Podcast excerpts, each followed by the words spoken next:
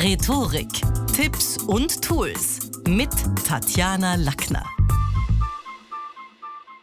In der heutigen Podcast-Folge geht's um Jugendwörter. Als Rhetoriktrainerin ist es natürlich meine Aufgabe, die Entwicklungen in der Sprache aufmerksam zu beobachten, insbesondere wenn es um Jugendwörter geht. Außerdem wird ja jedes Jahr das Jugendwort des Jahres irgendwie erhoben und unsere Ausdrucksweise ist schließlich lebendig, die verändert sich ständig und damit werden Bedürfnisse und Interessen auch der jeweiligen Generationen angepasst, ausgedrückt. Also das ist schon wichtig, finde ich, dass man sich damit ein bisschen befasst. Wenn ich mir das Jugendwort aus dem Jahr 2023 anschaue, das Platz 1 erreicht hat, dann ist es eigentlich eins, das ursprünglich ins Jahr 1869 zurückgeht.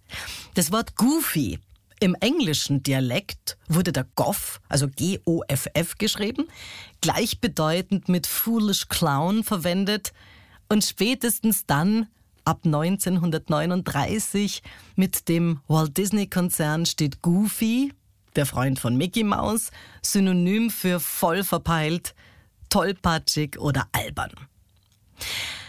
Ein anderes Wort, das uns eine Zeit lang beschäftigt hat, war YOLO, also Y-O-L-O. Mit YOLO erleben wir ebenfalls eine Reprise, die zurückgeht ins Jahr 2012.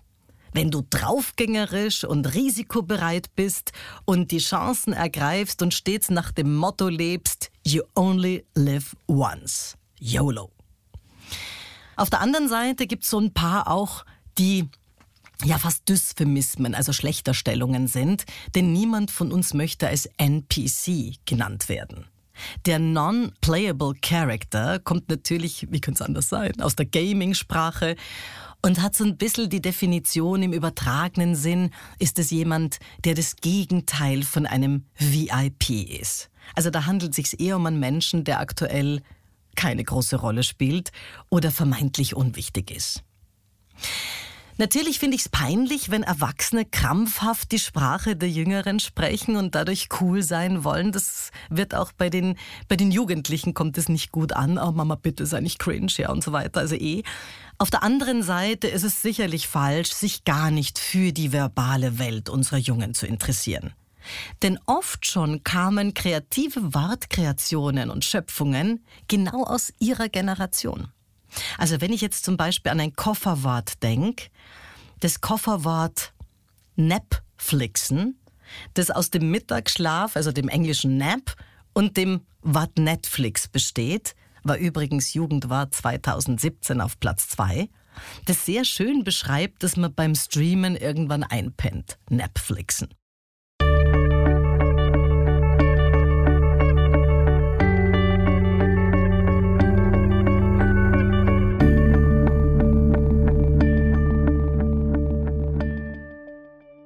Selben Jahr wurde auch ein anderes Mischwort geboren. Das fand ich auch witzig. Tinderjährig. Wer Tinderjährig ist, übrigens Jugendwort 2010, Platz 3, der gehört zur Zielgruppe der 18- bis 35-Jährigen. Das bedeutet, diese Person ist eben nicht mehr minderjährig, sondern die darf sich schon auf irgendwelchen Dating-Plattformen, zum Beispiel Tinder, die bereits nutzen und da tummeln. Der Neologismus versteht sich aber auch, wenn man das Marketing sich anschaut, so ein bisschen, finde ich, als Zielgruppenhinweis. Also, welches betreffende Alterssegment ist gemeint? 18 bis 35. Netflixen. Tinderjährig. So gesehen, also wir merken schon, neue Wörter tragen dazu bei, dass Sprache frisch und lebendig bleibt und einige der juvenilen Kreationen die vermitteln, finde ich, auch manchmal ganz gutes Storytelling, so richtig gelungene Bilder. Was habe ich da kürzlich gehört? Also wer auf einer Party die Kontenance verliert oder nur noch seichte Jokes macht im Zuge der be bewusstseinserweiternden Maßnahmen, der ist sprichwörtlich im Niveau-Limbo. Das war übrigens Jugendwort 2010, Platz 1. Also unter dem Niveau. Limbo ist ja der Dance unter der Stange.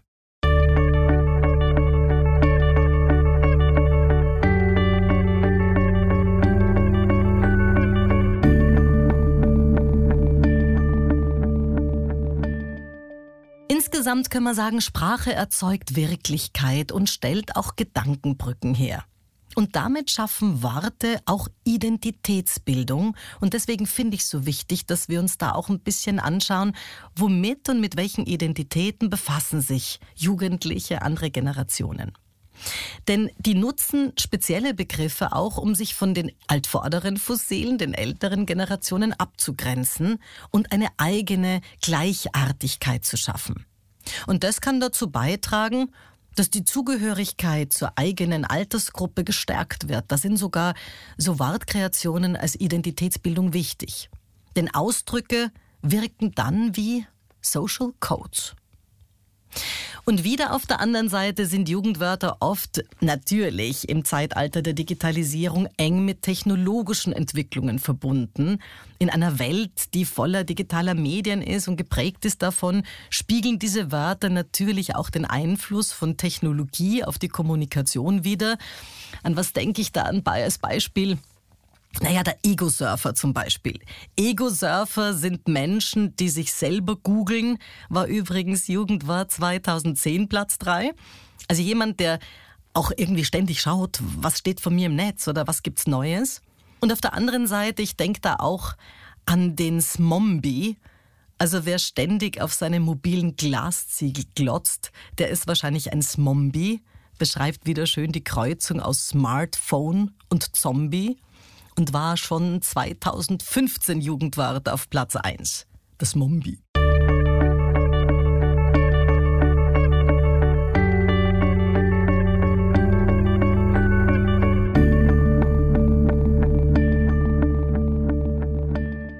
Nur wenn wir die Sprache der Generationen vor uns und nach uns verstehen, können wir gemeinsam gesellschaftliche Trends und Anliegen bearbeiten. Einige Jugendliche verwenden Wörter, um dadurch ihr politisches Statement abzugeben oder eine kulturelle Zugehörigkeit auszudrücken. Und das ist wahrscheinlich der Grund, warum ich als Rhetoriktrainerin und Trainerin von Vorständen und, und, und Führungskräften mich immer auch dafür einsetze, aber auch bei meinen Studierenden. Ja, also beide ermutige ich, beide Ecken von einem ja, Alterskompass, immer auch zu schauen, sich um die um die Sprachentwicklung oder auch den Erlebnishorizont des anderen zu kümmern. Denn die Bedeutung und den Kontext solcher Worte, wenn, wenn ich den verstehe, dann kann man, finde ich, innergenerationell auch effektiver kommunizieren.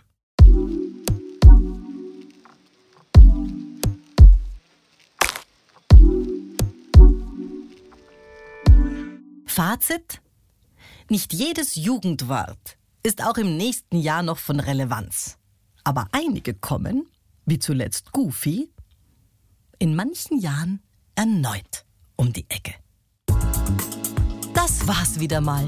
Besuchen Sie mich doch in der Schule des Sprechens in Wien. Auf LinkedIn, Instagram, Facebook, Xing, YouTube und auf Clubhouse. Oder auf meinem Blog. Wo? Auf sprechen.com.